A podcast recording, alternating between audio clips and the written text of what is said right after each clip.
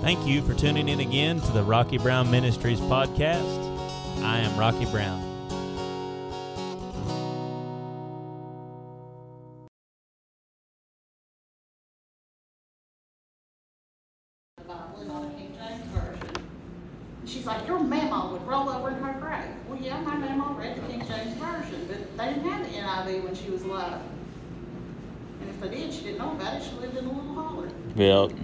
It's crazy. I mean, when you look at, there's so much that there is so much nonsense that's attached and associated with, and I mean, people literally they have literally no idea. I mean, none whatsoever. I for I put together a teaching series on that, on the history of, you know, how I mean, like how the scriptures actually came to be. You know, I mean, I really think the the average probably 75% of Christians think that God just opened the heavens and dropped a 1611 King James one day and that was I mean they, and they you know they even sing songs about it. I'm using my Bible as a roadmap like the apostles did. And I'm like I'm like, oh my God. You in 1611. Yeah, and it was. I mean, don't get me wrong. I mean, we're as far as English equivalence goes. I mean, it was it was number seven or eight in line as far as English translations, and and I mean, and it's beautiful. And there's errors in it. People don't like to hear that, but I mean, there are tra- there are translational errors in it, much like there are every every translation. So. Yeah, so I mean, it's it, people don't take the time to really look at stuff. They just, you know, I mean, like I was telling y'all there a couple weeks ago, when I came across that uh, psychology term, motivated reasoning, I've been wearing that out. Because I mean, it is it is when the more that you when you understand that how people's minds really work, it's like wow. Wow, I mean, I mean, it really is. I mean, you will automatically. I mean, I even catch myself doing it. You know, you'll try to gather everything to you that supports the way that you believe, while rejecting all of the information that challenges what you you know what you want to believe. And so that's why I always, even going like even in teaching and stuff, you know, I sit and I look at stuff from every angle, and I argue myself. What about this? You know, what about this? What about this? What about this? And I'll sit, you know, and I'll stare at a text for a long time, you know, and I'll read it and think about it and read it, and you know, and so a lot of stuff goes into it. But a lot of people, they just don't want to put any time into. They don't want to be taught, and they definitely don't want to hear anything that's going to move them outside their comfort zone. Most, a lot of people, and so there's where you have a lot of the problems that you have. All right. So we kind of went sideways last week and did something a little different. So we'll go back on uh, the topic of. Now, this is these last few. We're still talking about the subject of healing, but these next categories of scripture really is going to. Uh, well, really, the just every means as far as what we've talked about here, as far as to uh, receiving healing, would be the basis of faith for how we receive everything, right? So when we look at it, and I always like to, and I always like to work from the top backwards. Y'all know me, so I mean, we always look at, always look at the number one thing. What's the number one pinnacle thing that we receive by faith? Your salvation being born again. Well, how does that come? Well, Romans chapter 10 tells us that it starts by what? You believe in your heart that Jesus came here, that he was made like a man, that he's the only begotten Son of the living God, that he was offered up as the, as the, as the offering for the sin of the world, that he shed his blood, laid his life down for us, and that God raised him from the dead, and you confess that with your mouth. Romans chapter 10 tells you you are saved, born again, right? So when we understand that that is the method in which the absolute most important thing comes, that is the avenue, that's the pipeline, that's the way that the most important thing comes, then we begin to understand that everything else that we receive from God comes the same way, right? So if you go to Romans chapter 4, and it talks about Abraham. Abraham kind of being what a lot of scholars call him the father of the faith, but yet he really wasn't the first person in the Bible that exhibited great faith in God. Really, the very first person that exhibited great faith in God was Abel.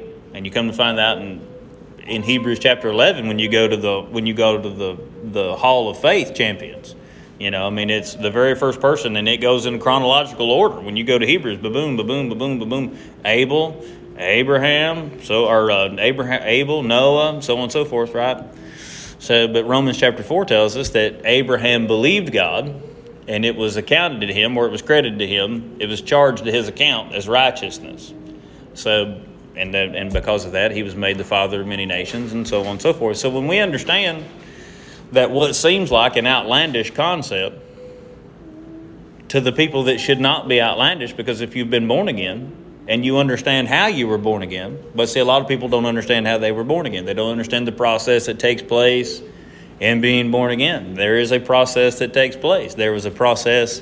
You were not born dead in sin, like a lot of people try to teach and preach. We can prove that via Romans 7 that you are born connected to God. Sin deceives you, it kills you, separates you from God. That's why you must be reborn. Right? So if you were born in sin, separated from God, you would not need to be born again, implying a second time. See that? It would just be once. You would just need, the Jesus would have said, Well, you're just going to have to be born of the Spirit. He said, No, you're going to have to be born again. So when we look at all of this and we start really applying common sense and we start laying aside bad teaching, churchianity, all this different stuff, you know, the things that we like to believe, you know, that we, so that we can fit in with that specific group of people and so on and so forth. When you start laying those things down and you start analyzing the text, looking at the scriptures, studying, you'll really start to come to find out some things that you believed. I couldn't tell you how many times, even up to here just recently. I'd be like, man, I believed that. And then here, you you know new light will come or you'll further light will come and you'll learn more. You should always be constantly learning more. You should be more advanced today as a christian than you were yesterday. And but a lot of people have the trouble that they're the same christian today that they were 25 years ago when they were born again and they never progress right? So that's that's the thing is that that's why so many people have trouble so when we understand that the most important thing comes through believing and speaking, then we understand that that is how we're going to really access everything else. And so we're going to talk about that. So go to Mark 11. Mark chapter 11.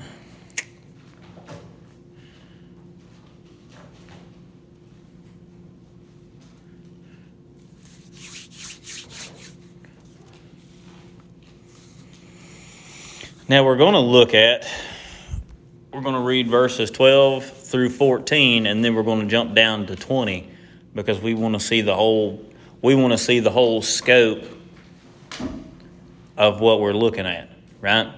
So, starting in verse 12, it says, Now the next day when they had come out from Bethany, he was hungry and seeing a fig tree afar off, or seeing from afar a fig tree having leaves, he went to see if perhaps he would if he would find something on it. And when he came to it, he found nothing but leaves, for it was not the season for figs. In response, Jesus said to it, "Let no one eat fruit from you ever again." And his disciples heard it. Now that ends this, that ends that particular part right there. Then jump down to verse twenty, because uh, then it says that he goes on into Jerusalem. The next day they come back out. And it says, verse 20, it says, Now in the morning, as they passed by, they saw the fig tree dried up from the roots. And Peter, remembering, said to him, Rabbi, look, the fig tree which you cursed has withered away. So Jesus answered and said to them, Have faith in God.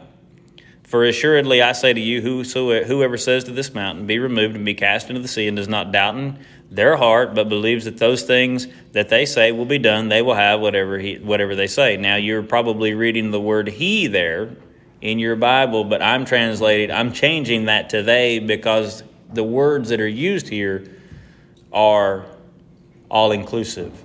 So, what is translated as he really should have been translated as they because this term that's used in Greek is implying men, women, people in general. Okay? So, this was not, Jesus was not gender excluding women, as a lot of people like, like to teach and preach, right? So, it's very important.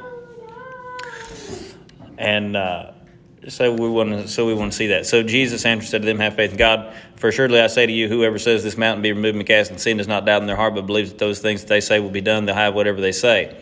Therefore I say to you, whatever things you ask when you pray, believe that you receive them and you will have them. All right? Now, most commonly, well, let me read 25 and 26 and then we'll start breaking this text down. And when you and whenever you stand praying, if you have anything against anyone, forgive them, that your Father in heaven may also forgive you your trespasses.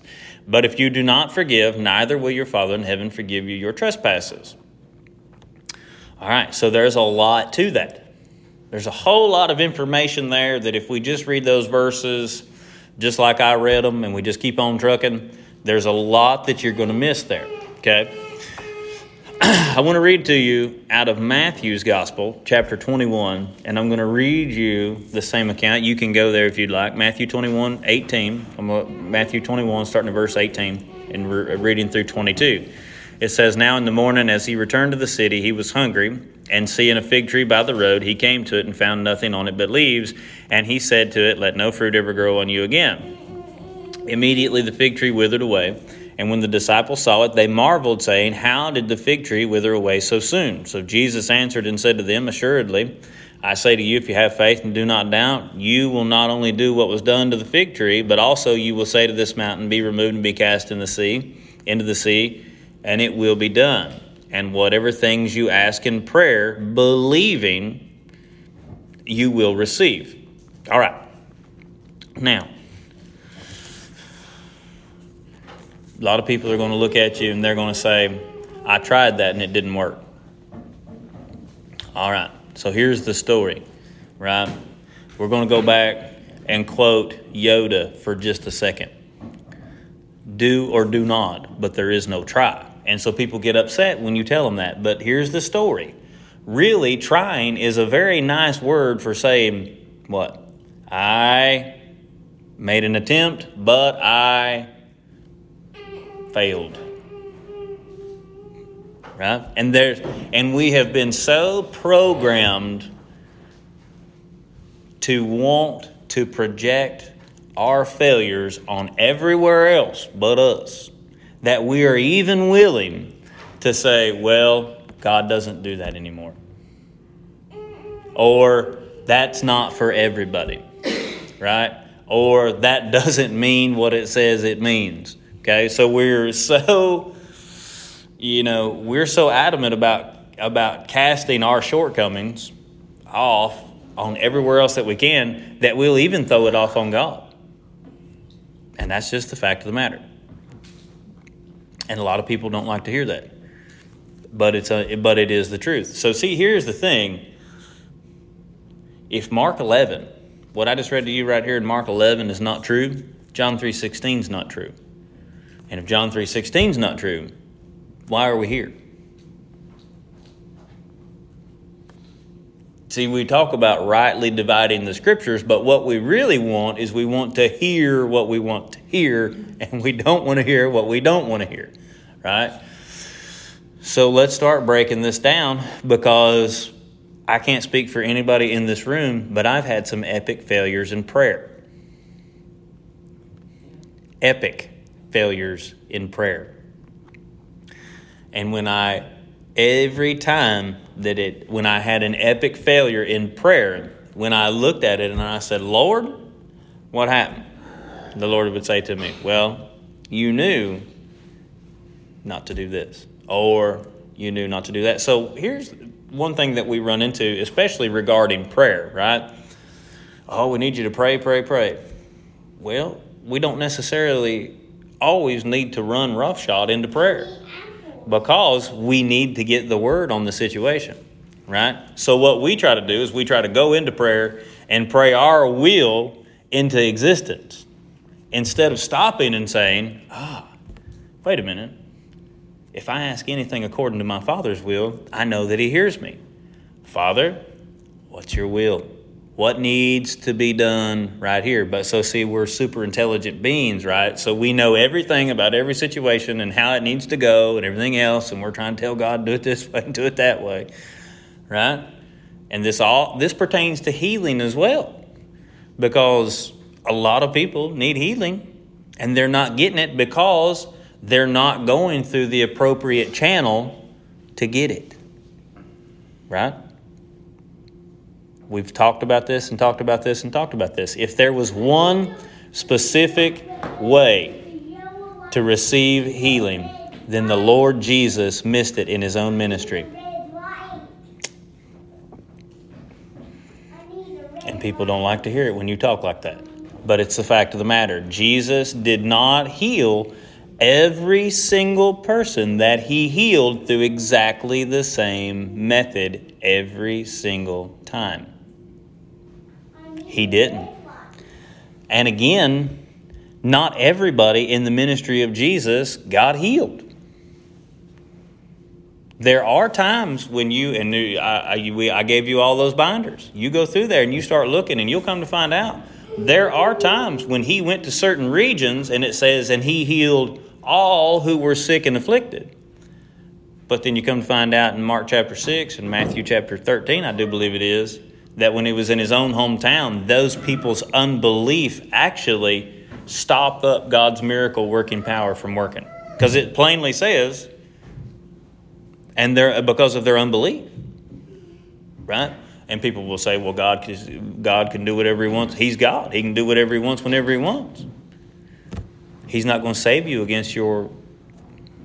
He's not going to make you come stay with Him forever if you choose not to. If you choose to go and spend however long in a prison called hell, that does not last for eternity, contrary to popular teaching and belief. Hell does not last forever. I've got a bunch of blank looks on faces right here, right? At the time of the great white throne of judgment, the prison called hell is cast into the lake of fire. Hell is a prison for disobedient spirits that at the time of the great final judgment, it's cast into the lake of fire. We find that out in Revelation, not 916, where people say, you know, the 200 million man army surrounded Israel. Lord help me, I get off track right there on that. I, you know, I question people's intelligence sometimes. I probably shouldn't, but I mean, they don't read nothing. They don't read nothing, you know. Anyways, all right. So when we look at this and we understand, God is not going to make you spend forever with Him, and He won't. It's a choice, and that's the most important choice that you can ever make, right? That's the most important choice that you can ever make. God's not going to make you do that. He's not going to force anything else on you. If you choose to rebel and buck against Him and not do what He tells you to do, mean, you're not going to get His best, contrary to popular belief. Well, if God wants me to have it, I'll just have it, and if He don't, I won't. Well, except you can't find any precedent for that in the New Testament. And then people take you over there and they say, well, you know, Jesus prayed that in the Garden of Gethsemane. Yeah, and then you got to pull them back in there in context and say, what was what was Jesus talking about there? Right? You know, nevertheless, if this if it's possible for this cup to pass away from me, Father, let it pass from me. But if not, my not my will be done, but yours. What is Jesus talking about there? Because see, a lot of people try to group themselves in that same in that same class Yet Jesus knows he's fixing to become made sin. He knows that he's fixing to have the sin of the world, the punishment for the sin of the world poured into him. He know, so he's what he's trying to get out of is he's not even trying to get out of it, his father. Is there another way? So context is important. Kind of like I was telling Cheyenne the other day, punctuation is important. Right? If you send a text that says, it's time to eat, comma, grandma, that makes sense. If you leave that comma out, it just says it's time to eat grandma. you see what I'm saying? And, and we look, we, but we look past all that stuff, don't we? And so let's look at Mark 11. Let's try to figure out what's happening here. All right, so Jesus goes up to the fig tree, curses the fig tree. The very next day, they come back out, and what happens? The Bible specifically tells us that Peter remembered what, had, what the Lord had said.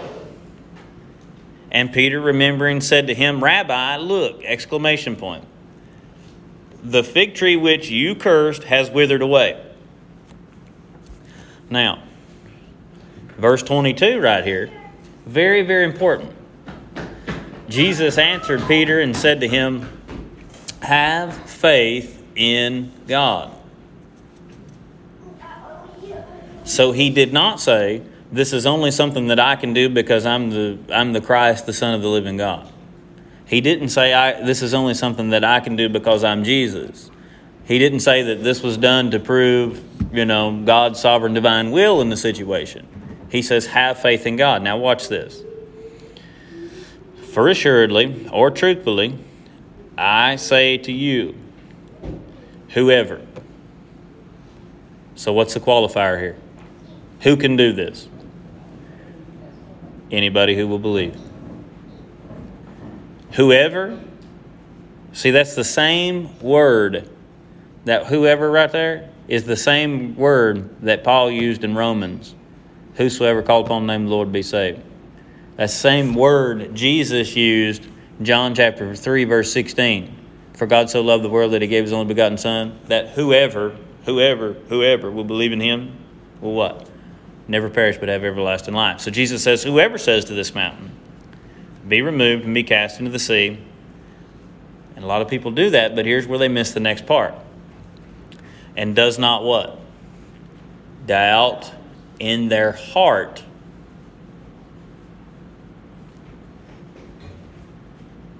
But believes that the things that they say will be done, they'll have whatever they say. All right, so then we probably need to look at this from a perspective of there are things that fall into the authority of the believer that will be time for you to command them to move. But then also, right here in the very next part, Jesus says, Therefore I say to you, whatever things you ask for, whatever you ask for when you pray, believe in what? Believe. Believe that you receive them and you will have them. All right? Now keep your thumb right there in Mark 11 and go to 1 John chapter 5.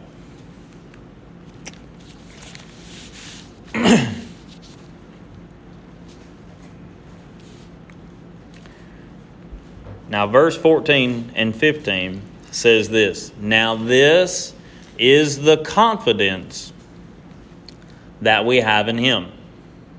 Now, this is the confidence that we have in Him that if we ask anything what? Anything according to his will, comma, he hears us. So then the Holy Spirit wants you to know that the very first thing that you should know about in prayer is if you ask your Father in heaven for anything that's inside the scope of His will for you, for your situation, or for your life, number one, I want you to know He hears you. That's number one. Number two, and we know that if He hears us, we know that we have the petitions that we have asked of Him. So then, really, there's been thousands of books with wasted words on prayer tactics. And there's been probably hundreds of thousands of hours of wasted teaching on prayer tactics. When really, when it comes to the petitioning side of prayer, because part of people's problem is, is that their prayer life as a whole is wholeheartedly petitioning and never the giving of thanks. But what? Psalm 103 says, Enter into my gates with thanksgiving and into my courts with praise. So then, what's the protocol for prayer? Number one, unless it's an emergency situation, We always enter into that time of prayer with thanksgiving and into his courts with praise. See, what you do in your personal prayer life will show up in those times of emergency. You won't even have to normally you you know when that time of situ when that time of emergency will arise, the Holy Spirit will rise up in you if you're spending that time in private and in that relationship. That problem will arise, and the Holy Spirit will say, "Say this right now. Do this right now. This is the answer." But see, the church has been taught to be beggars instead of conquerors. So you've been made more than a conqueror in Christ Jesus. Did you ever see Jesus begging God the Father for anything? No. I'm going to say something here that's going to upend your theology and probably kick your theology bucket over. Jesus never prayed for one sick person. Jesus never laid his hands on a sick person and said, Dear God, please heal this person. Did he? He didn't. And people will argue and say, okay, well, that was Jesus. All right.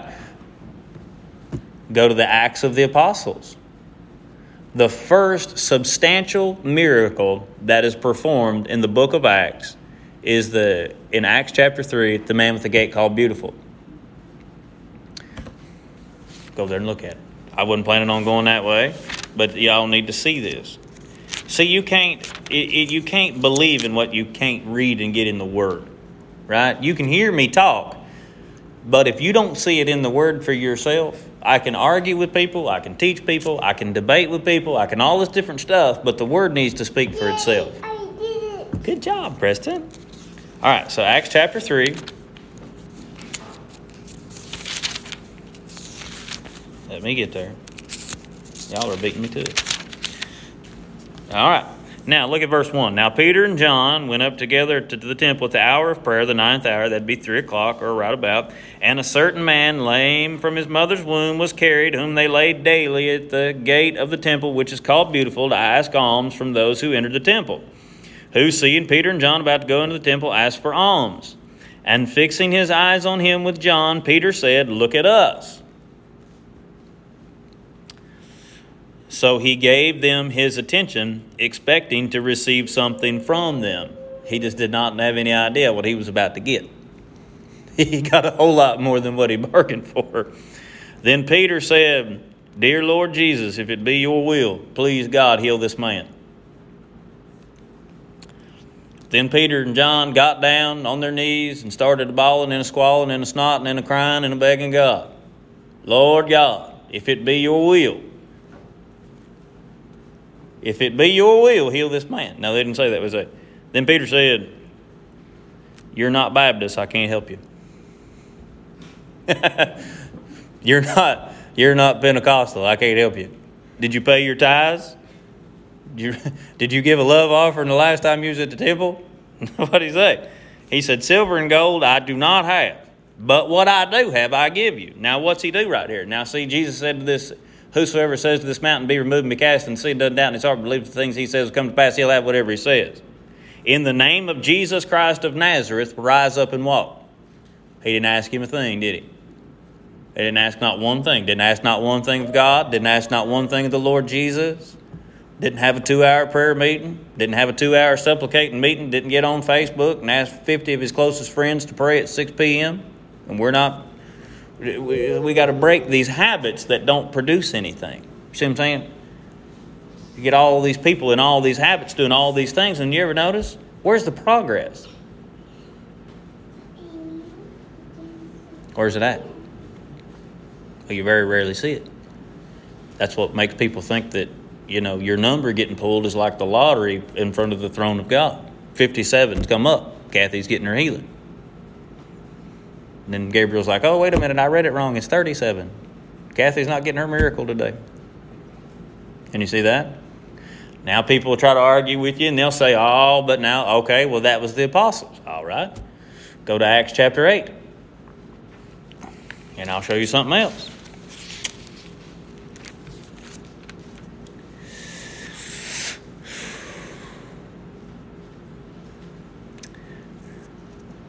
Philip is the only person in the Bible called an evangelist. Now, that does not mean that he was the only evangelist since that time to this, but he's the only person in the New Testament that's called an evangelist. You can find that somewhere around Acts 21 or 22. So, that same Philip in Acts 21 or 22 is this same Philip that's right here preaching in Samaria. Now, verse 4 says, Therefore, those who were scattered went everywhere preaching the word. Then Philip, the evangelist, went down to the city of Samaria and preached Christ to them. And the multitudes, with one accord, heeded the things spoken by Philip, hearing and what? Seeing what? Seeing Philip take up a love offering? huh? Seeing Philip handing out tracts? no. What? Seeing the miracles which he did. Now what now, now it's very important. And Philip went and preached Christ to them. So he's not the Christ himself. He's not one of the eleven. He's not one of the twelve because Matthias, I believe, was the apostle that was added back in Judas's place. All right. Now, for unclean spirits came crying with a loud voice. Crying with a loud voice came out of many who were possessed, and many were paralyzed and lamed who were healed. And there was great joy in the city. Now, why is this important? It says, Philip went down to the city of Samaria and preached Christ to them. And then the result of preaching Christ to them produced hearing and seeing miracles that he did. All right? Flip over there to Mark chapter 16. I'll show you something. I ain't even got to my notes yet.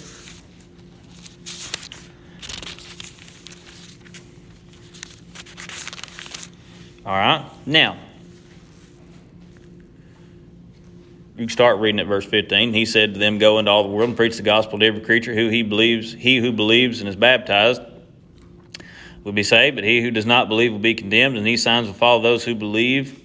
In my name they will cast out demons, they will speak with new tongues, they will take up serpents, and if they drink anything deadly, it will by no means hurt them. They will lay hands on the sick, and they will recover. Verse 19. So then, after the Lord had spoken to them, he was received up into heaven and sat down at the right hand of God. And they went out and preached everywhere. Now, watch. The Lord working with them and confirming the word through accompanying signs, which is really signs, wonders, and miracles. Now, don't that sound exactly like what's happening in the preaching of Philip the evangelist over in Samaria? So then, if we're preaching the same gospel, why are we not seeing the same results? See that? If the gospel that's being preached today is the same gospel that Peter and John preached to that man at the gate called Beautiful, and the same gospel that Philip was preaching at Samaria, why are we not seeing a lot more signs, wonders, and miracles? Because doesn't it say right there the Lord was working with the apostles, confirming, confirming the word that they preached? Confirming. So you could say it like this I would confirm the fact that the bank had loaned me $50,000 when I got a check with Rocky Brown's name on it for $50,000. The bank has confirmed that my loan has went through. But if they keep telling me, "Oh, it's going to happen, it's going to happen," but yet it never comes to pass, guess what? There's no confirmation that the money's there. Don't you like to be paid for what you do? So you look, you maybe you're paid on Thursday, maybe you're paid on Friday, maybe you're paid every week, maybe every two weeks, once a month. You like to look when that paycheck is going in there as confirmation that your employer has held up to their end of the bargain. Confirming. Well, I'm going to tell you, why you're not seeing what Peter and John, Paul, Philip, and all them people seen. It's because all of these wonderful gospel preachers that we've got today, wonderful men of God, dedicated, separated men, are preaching a watered down version of the gospel. Because when you look in Acts, every time you see the gospel preached, the power of God's present to heal people, set people free, deliver people from the power of the devil. Things haven't changed. Time has advanced, things still work the same. The same, the same gospel that rose that man up at the gate called Beautiful is the same gospel that healed Kathy's heart valves. That straightened Preston's eye that day. I mean, that all these things. So at some point, if we're going to make progress, we have to ask ourselves, each one of us have to ask ourselves, and we have to be honest and lay it all out there on the table and say, Do I really believe what I say I believe?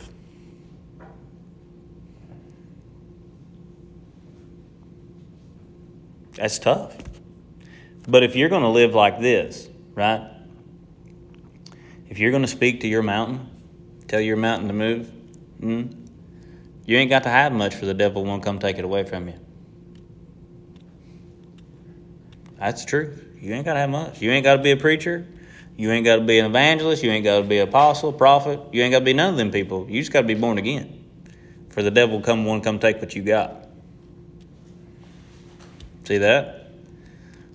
And when we come to find out that there's a whole lot more that has to do, think about this if I read that right, right there in Mark chapter 11 and John, 1 John chapter 5, my prayer getting answered is more dependent upon me than it is on God. Isn't it? We don't want to hear that though, do we? I mean, I've been teaching this for years, and I'm telling you, they still a part of that when I say that. That just, you ever just, you ever just, uh, just take a, you know, they talk about just you ever just try to rub a cat backwards? you know what I mean? You ever just, or a dog? I mean, they don't like it. You know what I mean? Like you just go, try to go up the grain against their fur. You know what I mean? They don't like it. And they still a part of me, and I'm trying to get rid of it. But they still a part of me that does not like to hear that. But it's the fact of the matter. So let's go back and let's prove that again in the light of the te- in the in the light of the Bible. Let's prove what we just said right there that our prayer being answered is more dependent upon us than it is on God. Here's the thing God is faithful. God's faithful. God's a keeper of His word. So if He says, if you'll do your part, I'll do my part, what's that mean? It means He'll do His part if you'll do your part. Right? Deuteronomy 7 and 9, I do believe it is, says, Therefore know that the Lord your God, He is God, the faithful God, who keeps covenant and mercy with His people for a thousand generations for those that love Him and keep His commandments. So God is faithful. And it's important. Every situation that we go into, even when we're frustrated and we're like, what in the world is going on here? I'm doing everything I know to do. You might say it like this If you turned your radio on in your car, then you went to 99.5, which is probably still KD Country today. I don't know if it is or not. I ain't listening to radio in years, 104.3 or whatever it is. If you turned 104.3 on and you didn't have a radio station, whatever your favorite radio station is that you listen to every day, if you have one. If you turned on your favorite radio station and all you're getting is static, would you drive over to the radio station and tell them to check their antenna? Would you drive over to the radio station and tell them to check their transmitter? Hey, I think your transmitter's broken. I'm not getting anything on my radio station. No, what would you do? You'd start looking in the car, wouldn't you? What's wrong with my antenna? What's going on here with my radio? You would not call the radio station and try to figure out what's going on with them. So think about it like this. Brother Hagin said it like this Jesus spent a large majority of his time working on the receiving part of man. not the giving part of God. He never asked God for anything. He didn't when it when it came time to cast out devils, he didn't say, "Hey, you want me to do this?" No. Because he got his instructions when he was in prayer time. People say, well, it was Jesus, and he already know that. Well, if that's the case, why did the Bible say that he had to learn of himself? Why did he have to go to synagogues, be taught the scriptures, and learn of himself? See, a lot of people don't know that. So, see, our problem is not on the giving side of God, it's where are we missing it. So, let's prove that. Jesus answered and said, Have faith in God. So that's your base platform. That's where we start. But how many times is that where we start? How many times when we start and the trouble hits and adversity hits and all this different stuff, how many times do we start on the platform of, I'm going to have faith in God? No. We really don't start there a lot of times, do we? Trouble comes up, my God, what are we going to do now? Now, going down there. Assuredly, I say to you, whoever says to this mountain, who's going to speak to the mountain?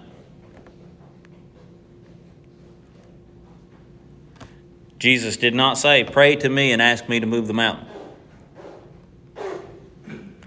He did not say, Pray to God the Father and ask Him to move the mountain. He did not say, God wants you to get a shovel and move your mountain. Man, I'm topping all the highlights of all these meme Facebook memes that's just crossing my mind. Whoever says to this mountain, be removed and be cast into the sea, does not doubt in their heart, but believes that the things that who says? Who says? God says? The Lord Jesus said? You say. Will be done. You'll have whatever you say. Therefore, I say to you, whatever things you ask for, you, you ask for when you pray, believe that you receive them and what? And you will have them. So how much if uh, if this is my base text for trying to receive something in prayer, we're talking specifically more about the topic of healing, but who did Jesus just shift all the weight to as far as the believing and the speaking? Not the performing. Now don't get that mixed up. He shifted it on us, didn't he? So he said, start number one at believing you have, have faith in God. Put your trust in God. And then, now, there are going to be things, a mountain comes up. He didn't say, Oh, God's put this mountain in your way. He didn't say that. He said, If something comes up and it's obstructing you, you command it to be moved. Get out of the way. Now, watch this. One time the Lord said to Brother Hagin regarding this text, He said, You'll he said, I'll call to your attention that I use the word say three times there and the word believe only once. Ain't that what he said? Go back and count it. For I say to you, that one don't count. Whoever says to this mountain, be removed and be cast into the sea, does not doubt in their heart, but believes that those things they say will be done, they will have whatever they say. So he mentions believing once and speaking the speaking part of this three times. Why is that? Why do you think that is? People say, I don't believe in that believing and speaking stuff. Well, you don't believe in being born again. Because that's exactly how you get born again, is by believing and speaking. We're not talking about name it and claim it. Let's get that straight. We are not talking about a name it and claim it version of the gospel.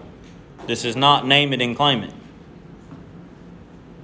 I'm talking about this is ascertaining from your Father in heaven, who is the Ancient of Days, the creator of the heavens and the earth and the sea and all that in them is, what his specific will is in this matter. And you know what? You can get God's best or you can get less than God's best.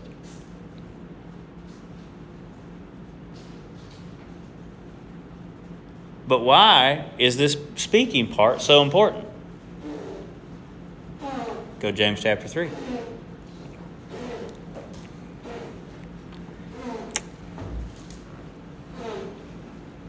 I feel the same way, Preston. feel the exact same way. Is that Preston for good preaching, Brother Brown? Chapter 3, verse 1. My brethren, let not many of you become teachers. There's a lot of people should have listened to that part. Knowing that we shall receive a stricter judgment. All right, so what's that tell you? If you become a teacher, you better know what you're doing because the judgment you're going to go up against for what you teach is far greater than the per- than the people that you're teaching. Well, I've got God's grace. yes, you do, and you, you get yourself in trouble if you ain't paying attention to what you're teaching. Right? For we all stumble in many things. If anyone does not stumble in word, he is a perfect man, able to bridle the whole body. Indeed, we put bits in horses' mouths that they may obey us, and we turn their whole body. Look also at ships.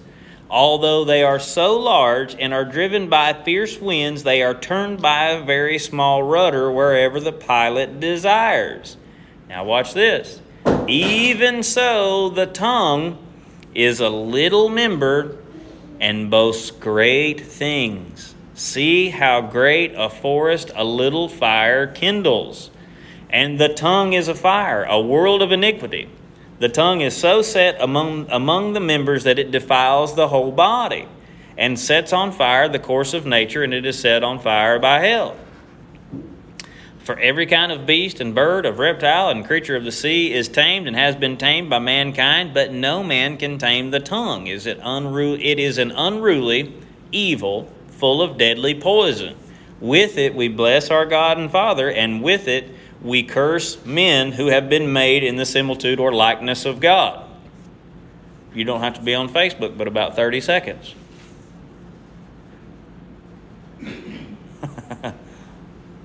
to see this one played out. Out of the same mouth proceed blessing and cursing, my brethren, these things ought not be so. So, what's it tell you right here? That your tongue, it gives you two examples. It says your tongue is like a is like a, a bit in a horse's mouth. Well, what's that bit do? Well, see that bit when you pull up on that bit. See that causes slight discomfort to the horse. That horse that's not comfortable to that horse. It's not hurt. It's not hurting the horse, but it's dis, it's not comfortable to it either. You're getting its attention. You pull on this side, that bit pulls against those teeth, and that horse goes, "Oh, I need to turn this way to get away from that." Oh, you're pulling on the right side. I need to turn this way. Well, what does a rudder to a ship do? Is a rudder to a ship very important? If you think it's not, get in a boat that doesn't have a rudder. I'll tell you something else that's funny too. Years ago, I used to go fishing on Sunday mornings before I was before I was born again. And one of my best friends in this world is a man by the name of Floyd Angel. And Floyd in those days was about oh, I don't know, six four, six five, and right at 300 pounds and had a big beard, you know, down to the middle of his chest and looked like he just rolled out of Brushy Mountain State Penitentiary. And we got up one morning going to go fishing. And we'd got this piece of junk John boat. I mean, it was a piece of junk. And I mean, it just, you as soon as you throw it in the water, I mean, it just leaking. Well, we got in, we put that boat in, you know, put the back end and set her down. I hop in the back, you know, and Floyd, since he was so much bigger, he'd get in the front and push off. we got we got in that boat, got it, you know, and got the well watered, you know, immediately started coming in. So, you know, we thought it was just the bottom of the boat leaking. So Floyd's got his trolling motor, you know, and I got a little old cup of water, and we turned that boat around. I guarantee you, we didn't make it from here to Regina, and we was going down, Mister. I mean, like the Titanic, going down. Well, we'd forgot to put the plug in. The drain plug, I'll tell you what, you leave out a little old three quarter inch drain plug. Kim's a fisherman, she likes to fish. You leave out a little old three quarter inch drain plug and see how quick your fishing trip runs. It don't take but just a, I mean, a hot minute, mister, and you got a water full of boat, and you got problems when you got a 300 pound man in on one side of it. I'm just saying, there's a lot more pressure there pushing down on that boat. You see what I'm saying? Right? So when we look at this rudder, what does a rudder do? That rudder determines the course. If I'm going to go that way, I got to shift that rudder to where the front end of my boat is heading this direction. So James tells you here, the Word of God through James tells you here that your tongue works like a rudder to a ship. So what's it going to do? It's going to set you on the path where you're going. That's what it says. So the words that come out of your mouth actually have power. Now, the world would call that motivational speaking. See, the devil caught on to that and he understands that and he knows that. That's why you, you ever see coaches, they don't, you know, you have good coaches, even when they're down, they don't tell their men, hey, you ain't got no chance of winning, and blah, blah, blah, and this and that. I mean, you just take a room full of athletes and say, look, boys, y'all ain't going to make it. You ain't got a chance. They ain't going to go out there and hit a lick. But if you can, with your words, inspire them and motivate them, they'll go out there and eh, they may be down by 50 points, but they'll give it all they got. See that? So the devil knows that. That's why he wants to get in your head and get you speaking things that's not in your best interest. So Jesus said it like this You're going to use your words to move mountains, remove obstacles from out of the way. In another part of the text, we ain't gonna get there tonight, but he talks about he says you'll have you'll speak to a mulberry or a sycamore tree and command it to be uprooted, and it will come.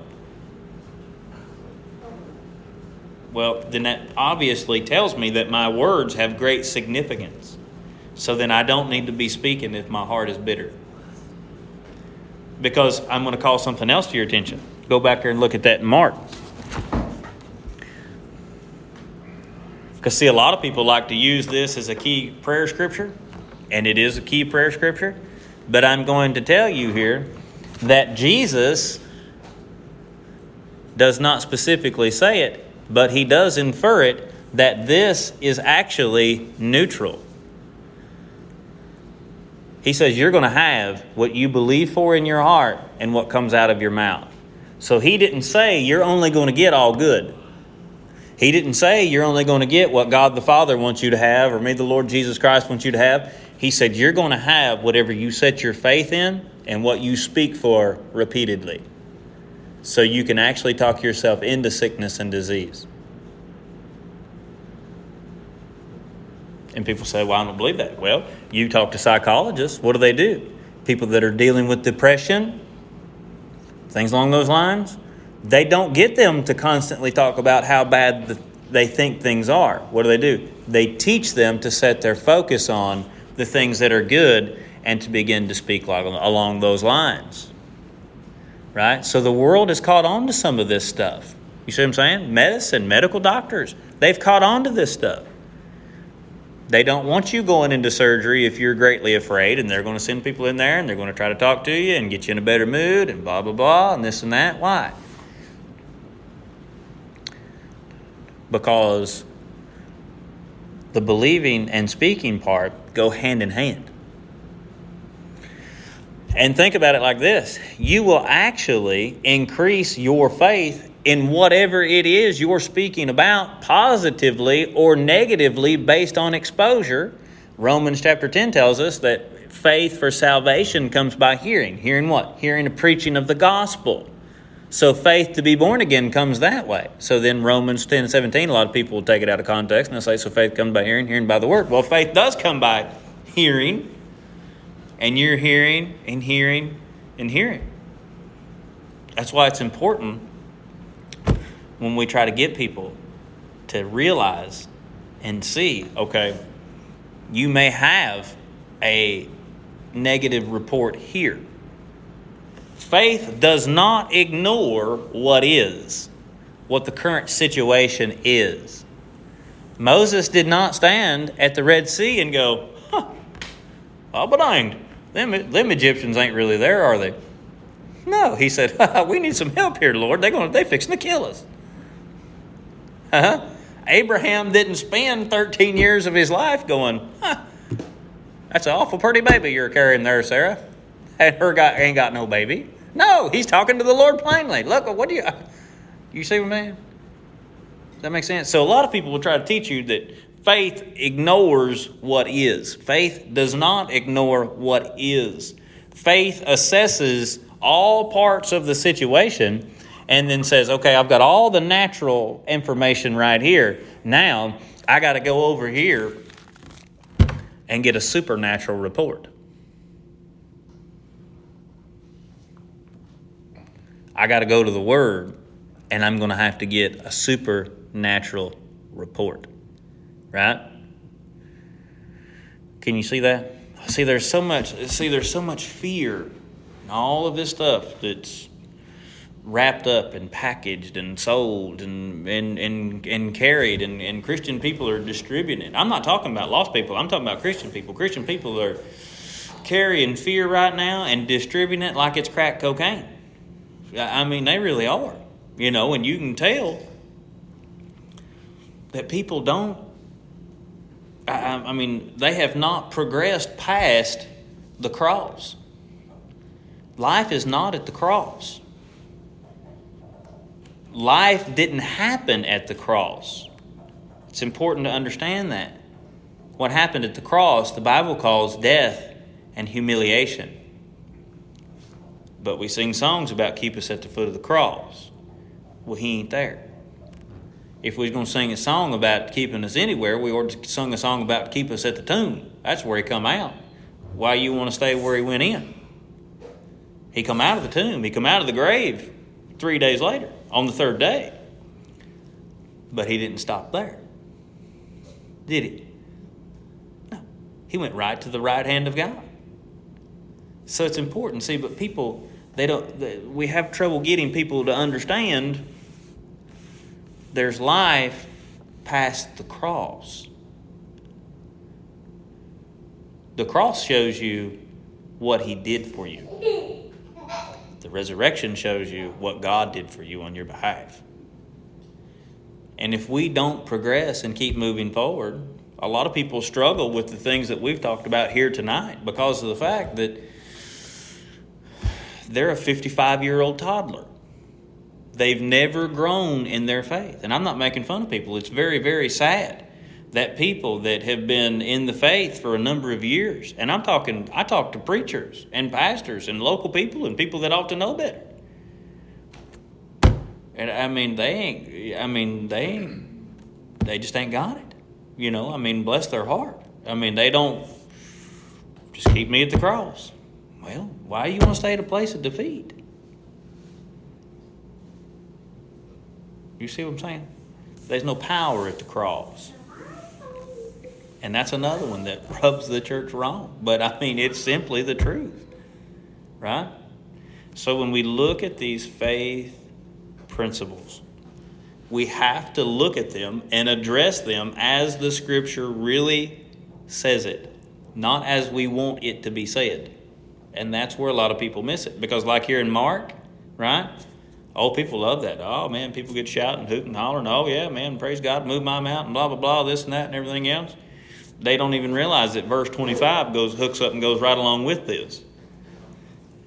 The very first word in verse 25 is and, which is a conjunction, tying two statements together. And when you stand praying, if you have anything against anyone, forgive them. And if you don't, know that your Father in if you don't forgive those people that have trespassed against you, know this: you may be born again and on your way to heaven, and so glad. But if you are refusing to forgive people that have trespassed against you, you have now set a block in your path that will absolutely stop your faith dead in its tracks. But if you do not forgive, neither will your Father in heaven forgive you your trespasses. See that? See, there's all these points that really go to this very important to see that. You can see, you can readily see why. You know, I can tell you how many times I've went through these and go, man, that's I, that's exactly where I missed it. Here's one for the highlight reel. Proverbs chapter four. says this, or Proverbs 18, I'm sorry, Proverbs 18. 18, verses 20 through 21. It says, A man's stomach shall be satisfied from the fruit of his mouth. From the produce of his lips he shall be filled. Verse 21 Death and life are in the power of what? The tongue. And those who love it will eat its fruit. What does that mean? It means that if you love death, guess what? That's the fruit that's going to work its way in your life. Can you see that? See, we've got this, we've got such a divided church. So many people that are fighting against each other. So, and it's it's pitiful. It really is. We got so many people fighting over so many things in the church that I told the Lord the other day, yesterday, as a matter of fact, because I include myself in this. I said, Lord, I don't know why you just don't kill all of us, really, to be honest with you. I mean, I just don't know what's kept you from just, I mean, just every one of us. You know, I don't think I'm better than anybody else. I mean, I want to get in there and jump sideways on people and run my mouth and say stuff I ain't supposed to say. And I, I mean, I struggle too. I struggle with keeping my mouth shut. Can you see that? That's kind of a tough one tonight, I know. Because, see, it puts the burden of responsibility back on us. But many people are blaming God for what they don't have, and in truth, it's their fault. I feel the same way, Preston.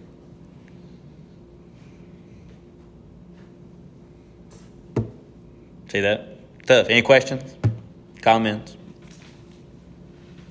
Other than Preston? Preston said, I feel the same way. Right? I got to be honest with you. I think I feel the same way about it.